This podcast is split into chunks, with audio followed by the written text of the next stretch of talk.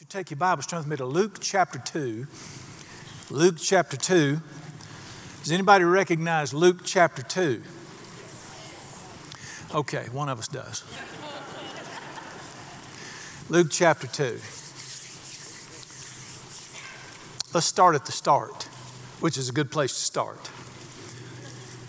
How many of you believe there's a God? Okay, that was good. That, that was good right there. So we've got to get that. Listen, that, that's where you start with, because if you don't have that, the Bible said, He who comes to God must believe what?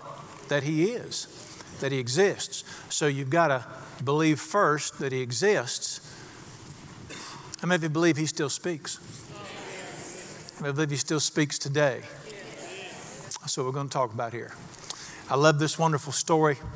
Uh, I want you to do something for me. Do you, we hear things so often over and over, and when we think Christmas story, we think of little children in their little bathrobes, at that little manger, got a little plastic baby laid in it. If you're a big uppity church, you might steal somebody's live baby and stick it in there. You got little, little crete, you know, all that. That's what we think. If you're really uppity, you might have a live donkey on stage. We tried that a few years. The donkey's name was Amos. But about the time I'd get to good point in the sermon, he'd go, honk. So we, we had to ditch Amos. We got this little plastic thing about, let's hear it for the first time. This is one of the wildest, this is the most amazing story ever told. Verse 1 of Luke chapter 2 It came to pass in those days a decree went out from Caesar. All the world is going to be registered. The census took place while Quirinius was governing Syria all went to be registered. Everybody had to go back to the city of his birth genealogy. Joseph went from Galilee, the city of Nazareth, into Judea to the city of David called Bethlehem because his family was of the ancestry of David. To be registered with Mary, his betrothed or engaged wife, who was with child. So it was while they were there, the days were completed, she brought forth her firstborn son would be delivered. She brought forth her firstborn son, wrapped him in swaddling cloths, laid him in a manger because there's no room in the inn. This is the craziest thing in all the world. You've heard this over and over, but you, do you understand the scandal and the I'm not a Mary worshiper, as some people are, but I'm going to tell you something. She's, number, she's the top of my list. Nobody, I don't think anybody has suffered for God like this girl did, like this woman did through her, and it went through her whole life. But you got to understand something. We're, we're talking about a 17, 18, 19 year old teenage girl raised in a little small conservative Jewish community. They went to synagogue. They, they were very strict back then. And she's just a humble little teenage girl, and all of a sudden an angel comes to her, terrified. I mean, it's the Bible, she was just terrified. And, uh, and he gives her this message from God I mean, she was just like our teenage girls here, just you know, trying to go to school, doing her thing, and God sends this message and says, You're going to get pregnant. And she said, No man's ever touched me, Lord. He said, It's not going to be a man. He said, It's going to be the Spirit of God. And you're going to be pregnant, and the child in you is going to be the Son of God. Now, you just put that on a 17 year old girl today. Eight, I mean, just, she's stunned. And, and you know, and, and she, she, the Bible said she believed him, but what was going on on the other side of her mind? What is this going to do to my, what is this going to do to my life? What's this going to do to my community? What's this going to do to my parents? You, you just don't understand what happened. Today in our culture, if a girl gets pregnant before she's married, that's no big deal. You don't do that back then. I mean, you are absolutely despised. I mean, none of your friends will speak to you anymore. Their parents absolutely hate you. They, you're called it 30 years later, the preachers were still criticizing her, calling her a woman of fornication, John chapter 12. 30 some years later. She bore this all her life. And she's engaged to the most wonderful guy. So she goes and tells him, I'm pregnant. And you could imagine. I mean, it's just right. He's just a 20, 21 year old carpenter. He's not a theologian. They didn't have a Bible, they didn't know what was going on. This absolutely dumps his world upside down. He didn't believe her, did he? He didn't, and she said, God did it. God told me this was going to happen. It's of the Holy Spirit. He didn't believe that part because the Bible said he was going to put her away and send her out of the country. But an angel appeared to him and said, She's telling the truth. And you take this woman, she's going to be your wife. You look after her. This is God. And the two of you are going to raise God's child. Well, you're a 21 year old kid with no college education, just trying to make a living. And imagine what he thought about when he laid down at night. And uh, the, you got to remember now, they're absolutely shunned in their culture. Nobody will speak to him anymore. Well, you know, this is slow. It takes nine months. We're nine months down the road now, and her world, she's out of school. She's kicked out of the synagogue. Her family has been kicked out of the church in shame and disgrace. They can't go anywhere, and they're trying to walk this out day to day.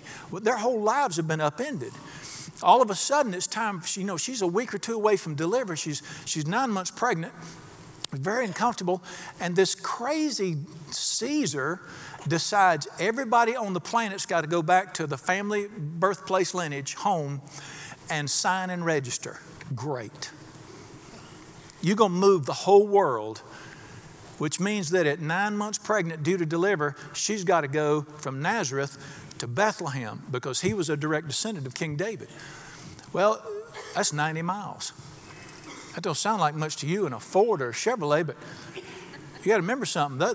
There's is rough terrain. There's, we got this little in our picture. She's on a donkey. There's no donkey in the Bible. She walked every step for 90 miles. 90 miles, nine months pregnant. Four, five, six day journey. Where'd they stay at night? I mean, you're not, you didn't have a trunk full of stuff. You might have had a bag of food, maybe a couple of, maybe a blanket. At night, they just laid on the side of the road. Were any of you girls ever nine months pregnant? Finally, four or five days of walking all day long at nine months pregnant, and they're by themselves, nobody else will be around them. They get to the town. Finally, this poor girl's going to get some relief. Joseph goes to the door and asks the innkeepers, up, I'm sorry, we you know we're full, the census, everybody's here. There's no place for you. What are you going to do now? He had the money, but there's no place. He says, The only thing I can tell you is that, that I've got my barn out back there. Uh, I'm sorry, it's better than nothing. So he, he's, he gets her by the elbow. They go back to this barn. Y'all ever been in a stall in a barn? I've got a barn. It's just, it's nasty. It's filthy. There's dust half inch thick on the wood wall, boards, just filthy, manure. And she goes back there and she's in labor and she lays down on that dirt and delivers this baby. And no midwife, just Joseph, no, not only the clean sheets, weren't sheets at all. She just lays down in the dirt there. Has this baby, he's trying to help his wife. This baby's born.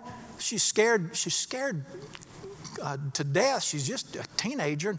This baby's born. He just th- he throws the, what he's got around this baby. He needs to help his wife, so he just puts the baby in the feed trough. Just puts the baby over there. He's trying to help his wife. Boy, that song that says this is a crazy way, this is a strange way to win the world was right, wasn't it?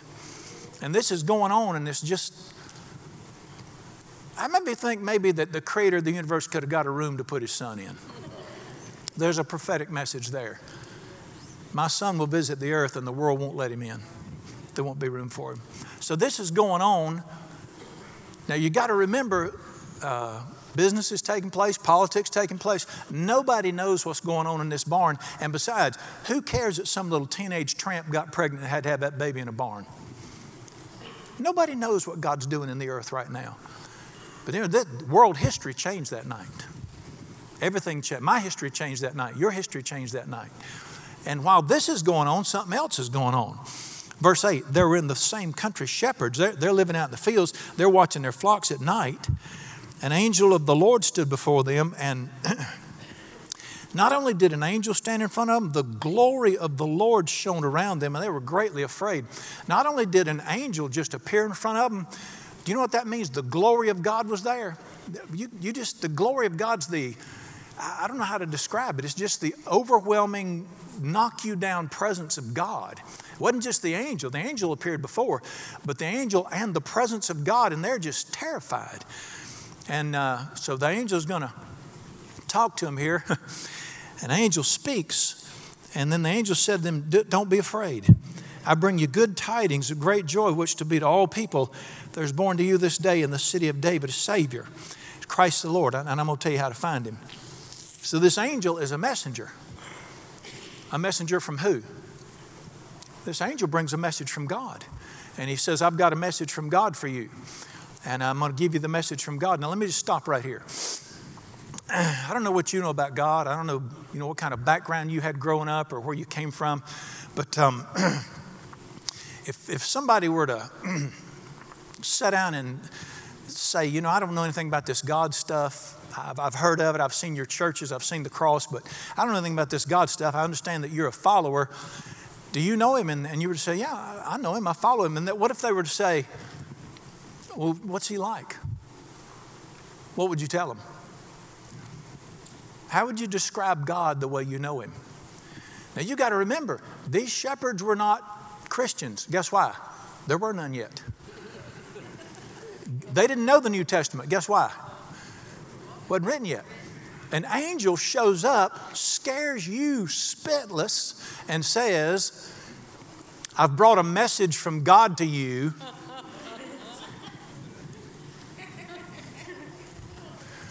let me let me go off just a just a minute here. Uh, indulge me. There was a time in my life before I got to know him, if an angel would have showed up, or even a, somebody that I trusted would have showed up and said, I have a message from God for you, and I thought they were telling the truth, guess what I thought it had been? You in trouble. He's mad at you. I, I would have not wanted to hear it. I didn't want to be around him. I didn't, I didn't even want the angel to be near me. You say, What kind of terrible person are you that you wouldn't want to be around God? Bear with me just a minute here. Everybody's got to go with what they know. Everybody goes with what they've been taught, all right? I'm a young man, and uh, I didn't want to go to church, but I had a drug problem as a child. I had a drug problem as a teenager. Started out with pot. Started out as a child because my mama drugged me to church all the time. And my mom was, a, she believed in God and she drugged me to church. I didn't have to go all the time, but she drugged me a lot. My mom was the first woman to ever be invited to be a Baptist preacher in a Southern Baptist church, but she chose to focus on one heathen for, for her entire mission work.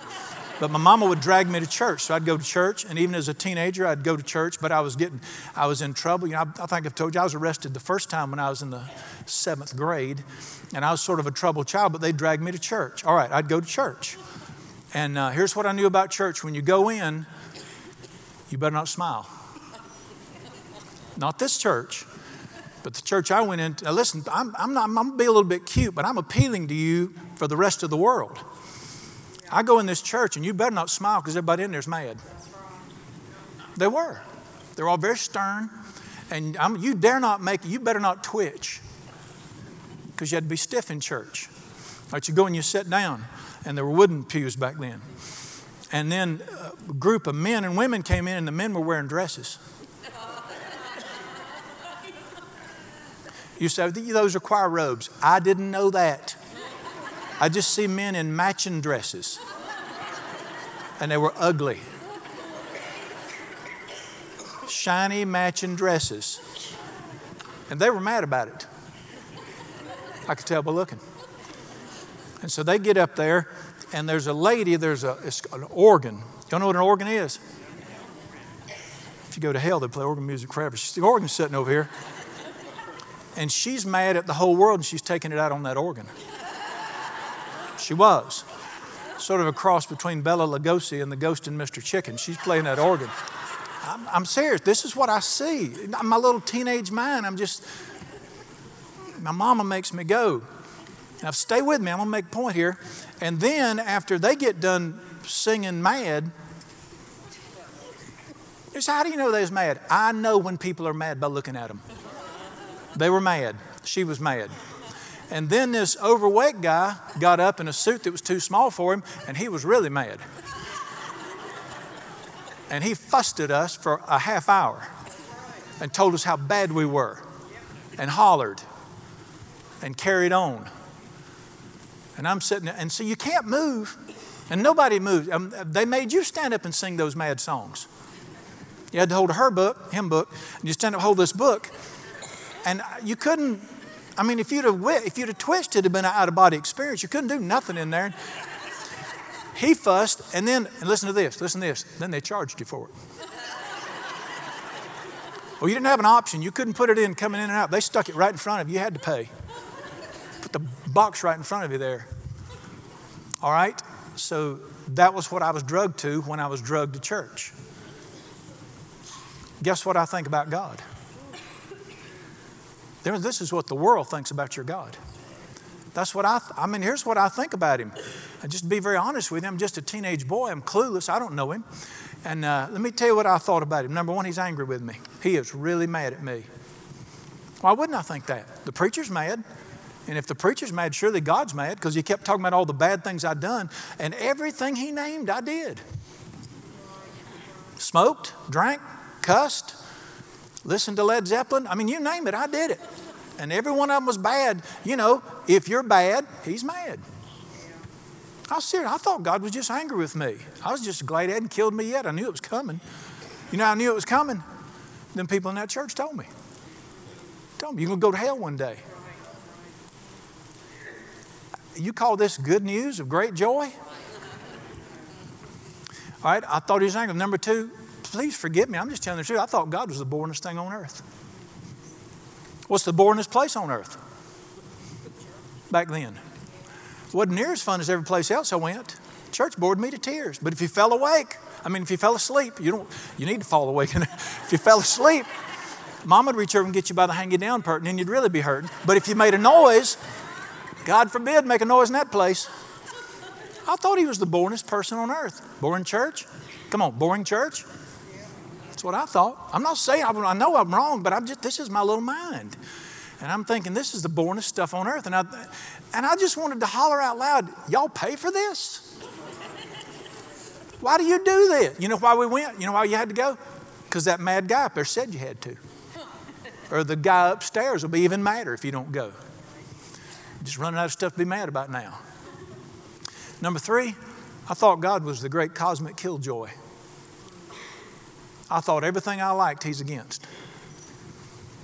He did. I liked to smoke. He said, You can't smoke. And uh, smoking is bad. He's against smoking. He was against rock music. I love rock music. Since I was a little fellow, I love rock music. I started to say I still do, but probably shouldn't say that in here. he was against drinking. I like drinking. He was against romance. I was all about romance. He was against everything I enjoyed. I just thought that his job was to make sure I didn't enjoy my life. I'm just being honest. Uh, just what I thought.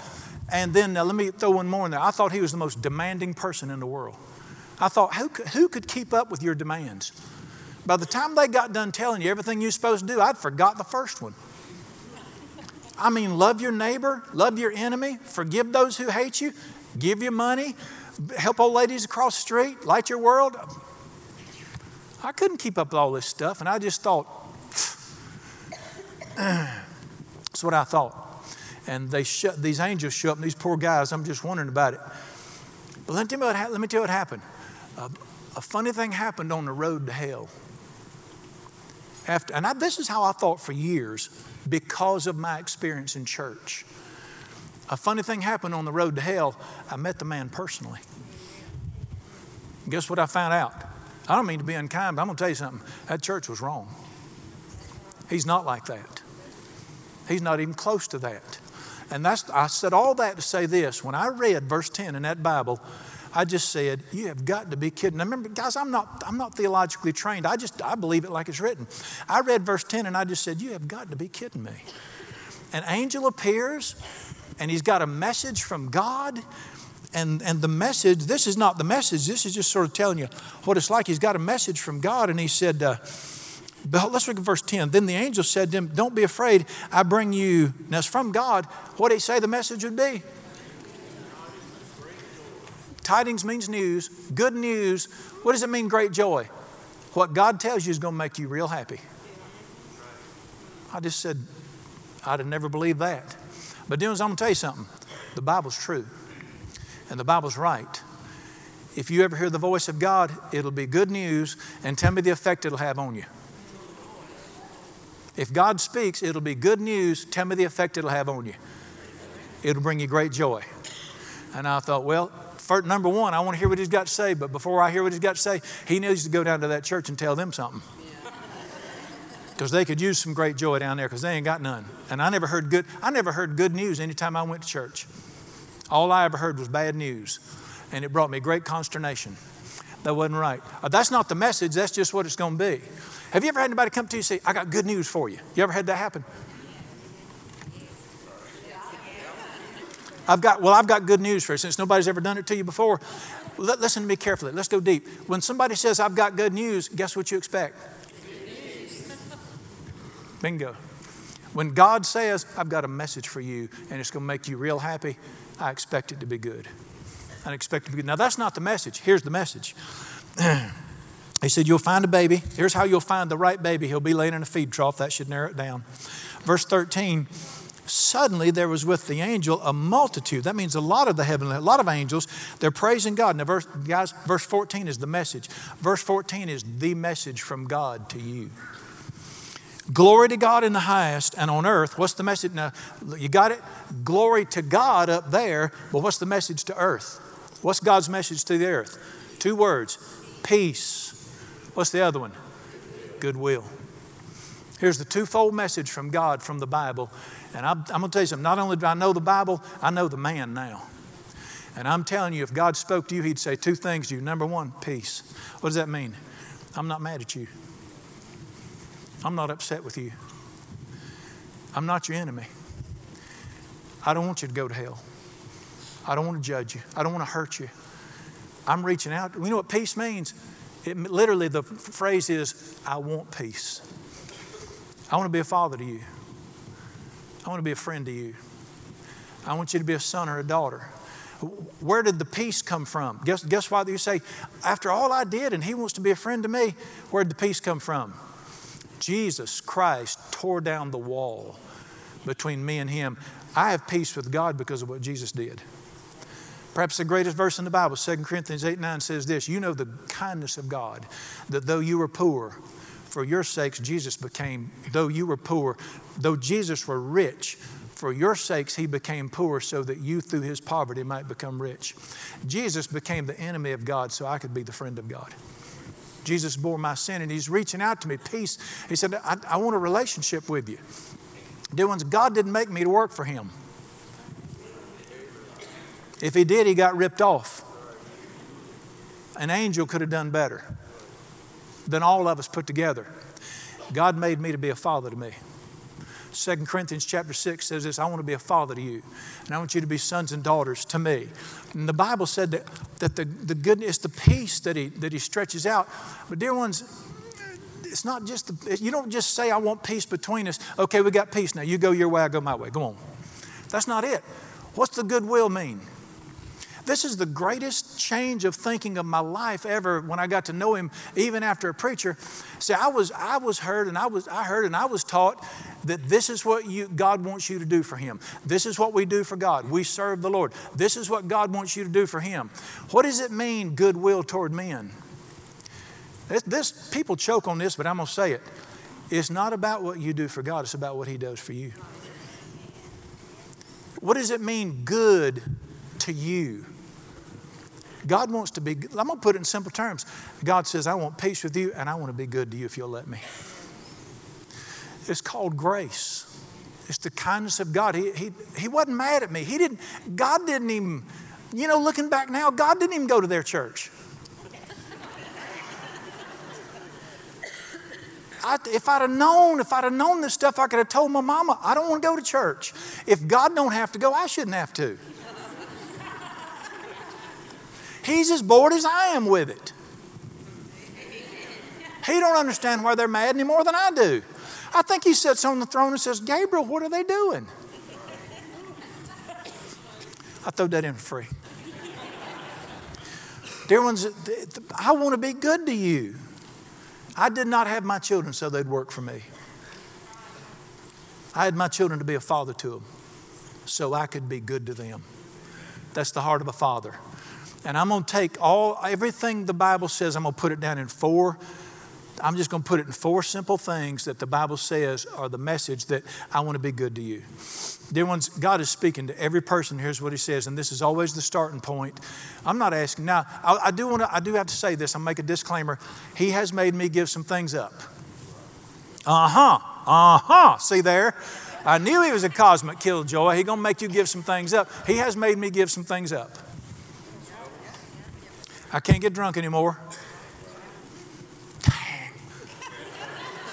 Which means what? I can't spend all night throwing up in the bathroom anymore. I don't lay on the bathroom floor at night anymore. I lay in the bed like a normal human being. I don't wake up on Saturday morning with no money, not knowing where it went. I don't make an absolute fool out of myself drunk. Yep, he took all that away from me. Let me tell you what I know now as an old man looking back. He never took anything away from me that I shouldn't have said thank you. He has taken some things away from me. The pain, the idiocy, the misery, the stupidity. Yep, he took some things away from me. All right, I just want to point out he did take a few things away. But listen to this I want to be good to you. God said to me, I want to put my spirit inside of you. That's always the message of Christmas. It's always a heart issue, dear ones. I want to put my spirit inside of you. It's not about going to church, it's not about enduring horrible music. It's about God Himself, His presence coming right here. And when His presence comes right here, dear ones, two things happen. This heart is healed and this heart is filled. There's not a person in this room that didn't suffer at heart level. Every human being that's ever been born suffers at heart level. And it's different for everybody, but there's not a person that doesn't suffer at heart's level.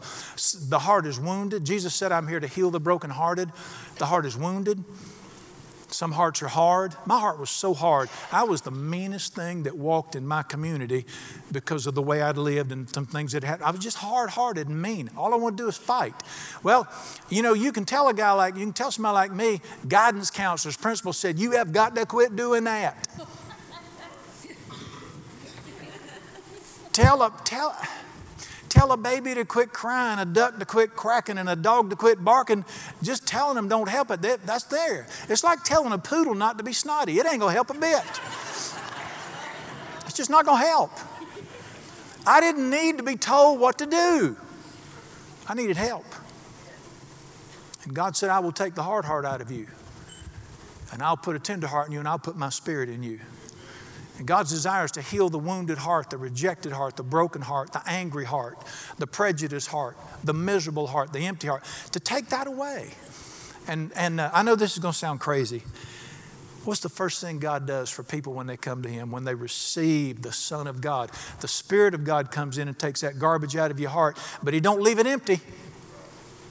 He puts His Spirit in there. Tell me what happens when the Spirit of God comes in His heart. You don't become religious. Matter of fact, you'll become rather, you'll become a smart aleck toward religion. God puts His love in your heart for people and for Him. Causes you to just love Jesus passionately. Causes you to love yourself properly. Instead of hating yourself and despising yourself, you begin to appreciate what God gave you. Causes you to have the peace of God inside of you instead of being torn up. You have the peace in there. And I'm going to use a word here. I, I know this bothers people, but I'm going to say it. The joy of God is put inside of us by His Spirit. I, I hate to keep using the word enjoy in church. In His presence is fullness of joy. I, I just never understood because, you know, when I got finally got saved, I was 18 years old, finally got saved, and, and I just was so excited about Jesus and so glad to be alive, like the weight of the world had lifted off of me. And I was just so happy. And so, I mean, I'm, I'm a child of the living God. Is just, and I, I, wasn't trying to do better. It was down here. There was a joy in here. And, uh, you know, I, I, I finally got over it and, and grew up and became mature like they were. The Spirit of God, He puts joy in your heart. He puts hope back in there. God puts something. What could you give Him? He don't need anything from you. He owns heaven and earth. Heaven is His throne, earth is His footstool. You gonna give Him a pocket knife? What do you got that He needs? You need what He's got. You need His Spirit in your heart to put life inside of there. It's not about hearing about Him, you got to know Him personally. And the gift of God is not just that Jesus came to earth, He'll come into your heart and you'll know He's in there. And something will change in that heart. Secondly, the Bible said this I'm going to bring you into relationship. Our relationships are torn all to pieces in this land, and even the good ones struggle. There's nothing sweeter than relationship. There's nothing, dear ones, God Almighty who created marriage wants people to learn to love one another. And enjoy, I'm going to use this word again. You should enjoy marriage. I get three amens out of that. This many people in this house. God don't just hang around the church on Sunday. He's the God of all of life.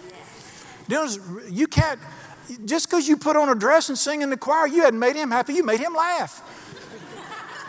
God belongs in our lives. He belongs in our marriages, our businesses, our recreation. He belongs in everything. I, I hate to tell you all this. He is not religious. I'm sorry, I didn't mean to. God, I'm going to get killed. He's not religious, He's normal. He's wonderful. He came, He didn't come to make you religious. Would you take the man's word for it? If I told him, would you take the man's word for it? I have come that you might have life and have it more abundantly. I'm going to put my spirit in your heart. I want you to have an abundant marriage. I want you to have a great marriage. God builds great marriages. God builds great families. God builds great friends. God puts people in relationship so that we delight to be around people like God restores relationships and, and you just enjoy it. That's what we're here for. That's what life is. It's not about how big your car is. It's how big your heart is. It's about God putting life in your heart. And the scripture says He brings you into relationship, and, he, and He's done that. I want to make an announcement. This, this, I know this is off the wall this morning. Guess why He tells us to go to church? Okay, I know this is crazy. He wants you to enjoy the music. I know that sound, that, y'all didn't come from where I came from, but we'd go in there and them men in them dresses, they'd stand and they'd sing, hmm. The Lord is in his holy temple. The Lord's in his holy temple. Let all the keep silent for him. Hum. And I'd go, dang, you make a noise, he'll kill you. I read that Bible. You're to enter his gates with thanksgiving, his courts with praise, with loud cymbals, resounding cymbals, and with dancing before the Lord. I mean, why are they dancing at brew balls? They're going to fall over and go to hell. I'm going to live forever. I ought to be the one dancing. He wants you to enjoy church. He wants you to He wants you to hear him speak. Preaching should not be about Rehoboam, Jeroboam, and all the Boam boys. He ought to speak to you. And guess why he makes you come around these people? He wants you to enjoy them. He should be the dearest people on earth to you. He builds relationships. That's why he puts the lonely in a family like that. He wants you to enjoy life. Number three, God wants to prosper you in everything. He's the God of prosperity. I'm not talking about Ferrari prosperity. Don't get a Ferrari you can't afford to fix it if it breaks. Listen, it's how many of you understand it's not what you own? There are some things money can't buy. There are some things money cannot buy. I promise you, me walking through the woods with God, listening to Him speak and enjoy Him in the woods is a whole lot more fun than me trying to cram my six foot two up and pack it in a little Italian car. There's some things money just cannot buy, and He, and he prospers us in every area of life. I, I know this is crazy. Dear ones, God is the God of life. I came that you might have life. And it's not, okay, I'm fixing to go off the deep end here. It, it's not about just go to church, let's go to church and get our God stuff out of the way so we can go live. He is life, He's everything there is in life. How many believe He created music? Y'all didn't know that? He created music. Guess why? oh, so we could be stiff and sing the Lord's in his holy temple. He created all music. Listen, everything the devil's got, he stole. He created music. That's why I love, I just enjoy music. Guess why he gave it to me? Aren't you ready? I don't listen to gospel music all the time. I love music. I love, I love the old hymns like Daddy had a heart like a nine pound hammer. He even said he did sometime in the slammer. What was I thinking? I just, I just enjoy music. Reminds my son in law of me. God created everything to be enjoyed out there. He created fish. Because He likes me. I don't just sit around and read the Bible all the time. I don't have a spiritual life and then an unspiritual life. I have a life that Jesus gave. And there's about one of the holiest things I do is go fishing. It's, Matthew chapter 12, verse 37 Go ye to the sea, throw in a hook, and take the fish that comes up. I've got to do what the man says. He's the God of life.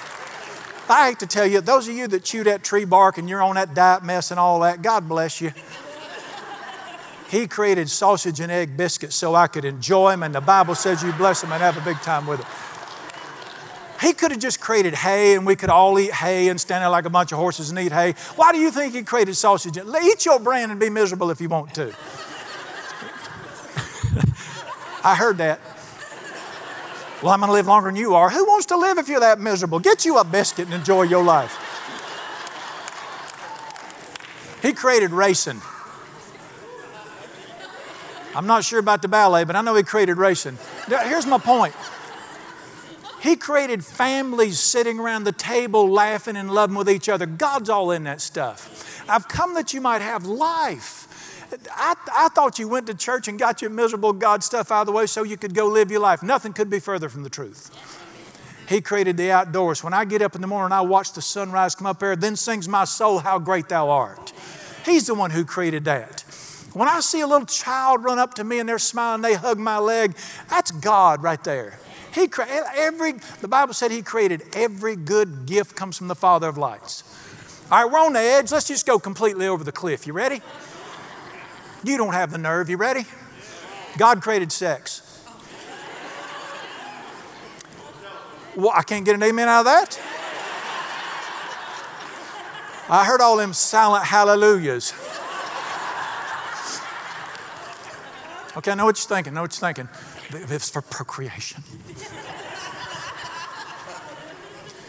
It was for fun, dude. You, amen. Praise God. I want to ask you a question. Go back with me. What did the angel say? I bring you good news of. You hearing good news this morning? Dear ones, it's not just about, okay, okay, I, okay. He is the author of life. What is the message of God to earth? Behold, I bring you good news that'll make you real happy. Peace, I want to do good for you. I want to be good to you.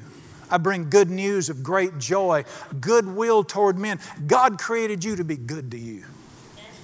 Do you really? What kind of pervert would create people so he could hurt them?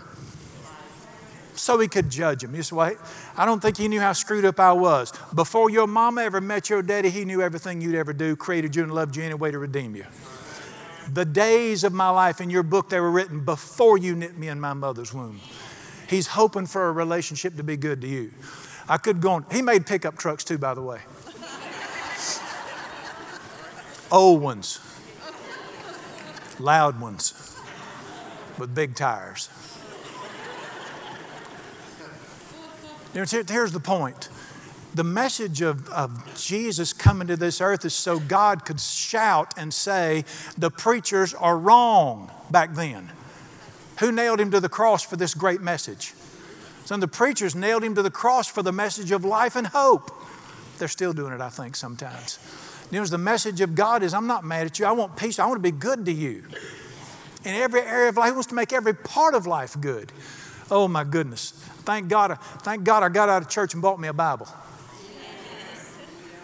Truth of the matter is, I learned as a young man, now not now, back when I was younger, I learned more about God sitting in a deer stand watching what He created than I did sitting in the church watching them neurotic folks. You see, you're being ugly. You got that right. Let me throw in one more. God didn't create me to just monkey around till I fell over. You know, why so, you know why so many people today are so, even when they're successful, something's not right on the inside? You were not created to do what you want to do. You were created with a purpose and you were created with a vision and a plan. I know the plans I have for you. But we've been, we were created with a purpose. He wants to give your life purpose and meaning. And uh, you say, well, you know, I want to I want to be at the top. How many people are at the top and find out they leaned their ladder against the wrong wall? How many miserable millionaires are there today that found out money cannot make you happy? or success. So big deal, you got the corner office. I got a corner office, big whoop. That's nothing. Let me tell you something. It is finding what God wants you doing in the earth. And listen to this. Oh, fine, fine. I'll do what he says. I'll, I'll be a missionary to Tibet and give tetanus shots to pygmies. Don't matter. Fine by me. Bless the poor pygmies with that stinking attitude coming over there. No, if you don't want to give tetanus shots to pygmies, then he hadn't called you to do it. If he called you to give tetanus shots to pygmies, you couldn't wait to grab them. Here's how you find the will of God for your life. Tell me what you'd rather do with your heart more than anything else. That's God talking. You say, where do you get that from? This book right here. Listen to it. You ready? I delight to do your will. And your law is written on my heart. I can. I told you I got saved. I finally did meet Jesus, and I, I found that one of the first things I ever told him is, "You ain't nothing like them people of yours. They're lying about you. You need to go talk to them." And then I'm saved. I'm thrilled. Praise God. Well, see, now that I've met Jesus, I'm following Jesus. I can't be a criminal anymore. That was easy one, right? Y'all should have got that. Can't be a criminal anymore. You know, I can't. I can't do that stuff anymore. So now, guess what I'm going to do now? I say, okay, I'm going to be a highway patrolman. Because it's about the same thing. It's just legal. You get to drive like an idiot. You get to carry a gun. You get to fight people. You get to shoot. It's all legal. So I'm going to be a highway patrolman because that suits my personality. And I'm thinking, praise, this is, God, you're so good. If I'd have only known you were like this, I'd have followed you earlier. So I'm be a highway patrolman. I just can't drive fast, mm, Mm, have the best time, give tickets to old ladies and fight. It's going to be wonderful. I'm sort of that legalistic type anyway. It's just going to be great. So I started in school for the highway patrol there, and all of a sudden, I wasn't no time at all, and God began to speak to my heart. I want you to be a preacher. I went into, I had to be medicated for depression. You hate me. I'm, I'm serious. I just thought, I'm serious. It just racked my world. I don't want to be a preacher. The fat guy in the tight suit who stands up there and tells people how bad they are. Yeah, everybody wants that. Let me see now. I'm going to give up this gun and this sharp uniform and drive them fast so I can sit in a meeting with a bunch of crotchety old ladies and discuss fruit salad at the missionary meeting. Won't that be fun? Spend the rest of my life. Won't that be great? Stand in front of all them men wearing dresses and tell people how bad they are. Y'all bad, y'all bad, y'all bad. Wouldn't that be wonderful? Spend your whole life doing that. God have mercy. And I, I just said no. Well, you know what happens when you say no? He just says go louder. And you can jack it up, but he'll jack it up higher than you will. And I thought, well, he's been good to me. At least I ain't going to hell. All right, I'll be a preacher. Fine. Here, take my gun, take my nice car, take my badge. Where's that tight polyester suit I got to wear now? And guess what I found out then? They lied again. You don't have to wear a polyester suit to be a preacher. You don't have to stand up there and holler at people all the time, tell them how bad. You do have to holler. But you don't have to tell them how bad they are. And you don't have to put up with old ladies that are mad about the fruit salad either. You can tell them stick it in their ear if you want to. you know what I found out? They lied about the preaching too. Everything he does is good. If, listen, if you ever if you ever ditch the religion and find the king, you'll say, yeah, right there's what I was looking for. What, what is the message? Listen, if he called me to preach and it's terrible, that's not good news. It brings great joy. That's bad news. It brings constipation. That is not good. And I've, I've, had people say, What? You're not a preacher. You can't get up there and make people laugh like that. Take it up with the king. Dear ones, this is all I got. And this is fire me. I don't give a rip. I'm having such fun now. We'll start over. Here's the point. The Lord is good. Oh, give thanks unto the Lord, for he is good. He has written his law on your heart.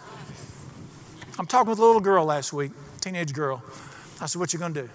What are you gonna do with your life? And she's gonna go, to, she's in college, she's about to wrap up.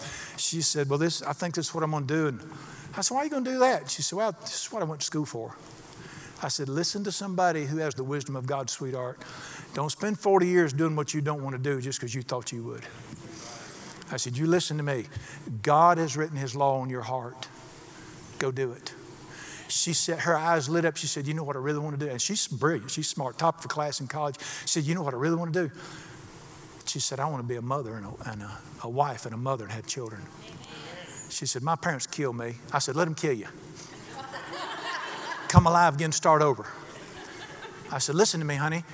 God's put that in your heart. Now, you may have a job, but if that's what God's put in your heart, if you become president of Wells Fargo, it won't bring you as much joy as them children nastying up your house. You do what God's put in your heart.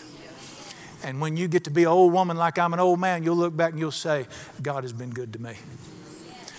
Follow the design of God in your heart because He is good. If we get over this thing that He is a cosmetic killjoy and realize He is good, that it's good news that brings great joy, and I'm trying to be good to you, we would say, Tell me. Just tell me what to do. Dear ones, if you ever see anybody that goes, Fine, I'll do it, I'll do it. Listen to me, you don't know Him. If you know him, you would say, You just tell me what to do, see how fast I jump on it, because I know how good you are. I know how good you are to me. And I want to do that. I got to quit. Here, listen, let's do this. Dears, this is the message of God. Um, do you notice I keep using the word enjoy? Y'all notice that? Did, let me ask you a personal question. Do you think I've enjoyed myself this morning? Yes. I get paid to do this. I enjoy what I do. I enjoy my life. I love my sweetheart. I love my wife. I love walking through the front door. I, mean, I love that woman. I'm everything about her, buddy. I love my children. I love my life. I love my truck. I just, I, and God has given me this life. I love it. It's wonderful. It's not at all what I thought it'd be. Okay, let me tell you what I've, this, in honor of the season, I've decided I'm going to write my own Christmas carol. I love Christmas carols. And I, I you know, hark the herald angels sing, oh, number one, uh, Silent Night, Way in a Manger, all them. I've decided, I've decided to write my own Christmas carol that captures the message of Christmas like no Christmas carol. I'm not done with it yet, but I do have the title. Here's the title I've come up with Joy to the World. the Lord has come. Friend, if you knew him and you knew who this man in this book was right here, you would know that day is joy to the world when Jesus shows up. It's joy to my marriage. It's joy to my family. It's joy to my heart. Jesus is pure joy. All right, here's what we got to do. You've heard the voice of God this morning. You've heard God tell you that He is good, that He loves you, that He brings good news of great joy, and He will be good to you. But, you've got to make a decision. And there are two prophetic pictures in that passage we read, and every person in this room is going to be one of the two people in there. Every person on the earth was in that passage right there. You're either going to be the innkeeper who, when God knocks on your door and says, Can I have a place in here? You're going to say, I'm sorry. And say, No, you can't come in here. Maybe, dear ones, I love you. Maybe if you were trained and you were taught like I was taught in church, maybe that's why you closed the door. If you knew him, you'd swing the door wide open and say, You can have the whole place. Or you're going to be like the shepherds who, when God spoke to them, they said, Let's go find this baby that God has shown us about. Let's go find him. And guess what they found? They, went, they had to go find him, but guess what? They found him. Every person that looks for God will find him. Everybody looks for him will find him. If I thought it would help, I would get on my knees and beg you to follow God. Because I know what He'd do for you. When I see people walk away from Him and say, I can do better than God can, I'm, I do not get mad at Him. My God, have mercy. I just think, you're missing it. You're missing the greatest life possible. His arms reach out to the entire world. I don't care where you're at, where you've been. I don't care. You may be the screwedest uppest person on earth. God's looking for you. He's calling to you. You, you may be like me and be non religious. I'm not very religious. You might still struggle with country music. Yes. yes. Let me make an announcement. Don't bother praying, I'm going to keep struggling. Until Jesus gets. I mean, you can't take but so much of men singing like women in Christian music. I got to have some man voices once in a while. You, you don't have to be, dear, listen to me. You don't have to be perfect. You have to be sincere. You don't have to be great. Yes, it has to be from the heart. You have to love the Son of God. I'll make a deal with you. You love God, He'll take care of everything else. You love Him and honor to take care of everything else. Let's, all right, it's time to pray. Let's do it. Lord Jesus, we love you, praise you, and thank you. I, how in the world did this great message of good news, of great joy, peace, I want to be good, how did that message ever get polluted with religion like it has today? How did we ever get this thing so messed up? Oh, in Jesus' name, dear Holy Spirit, strip away the lies and the garbage and the junk that has defiled the precious message of God speaking from heaven. I'm trying to be good to you. I'm reaching out to you through my son. I thank you for every person in this room. I don't know where they're at. I don't know where they've come from. They, may, they may have never heard of you. or they may have been in church all their lives, but I pray and I beg you, let pierce their hearts with the message of the true Jesus.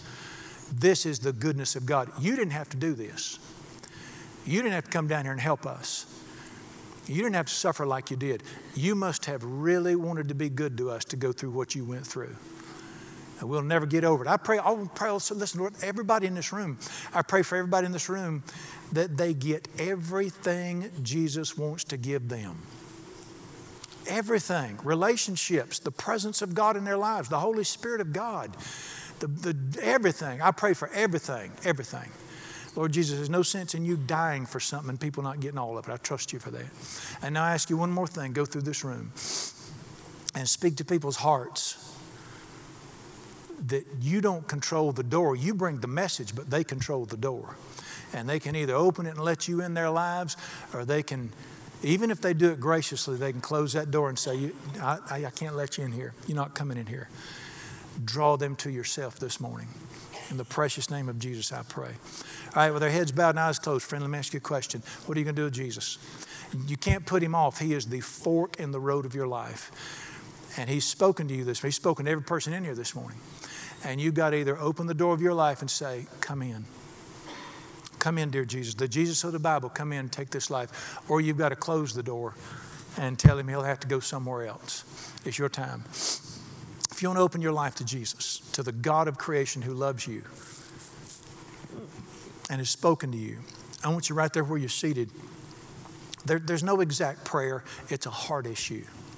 I want you to pray this with your heart. Just say, Dear Jesus, I believe you're the Son of God.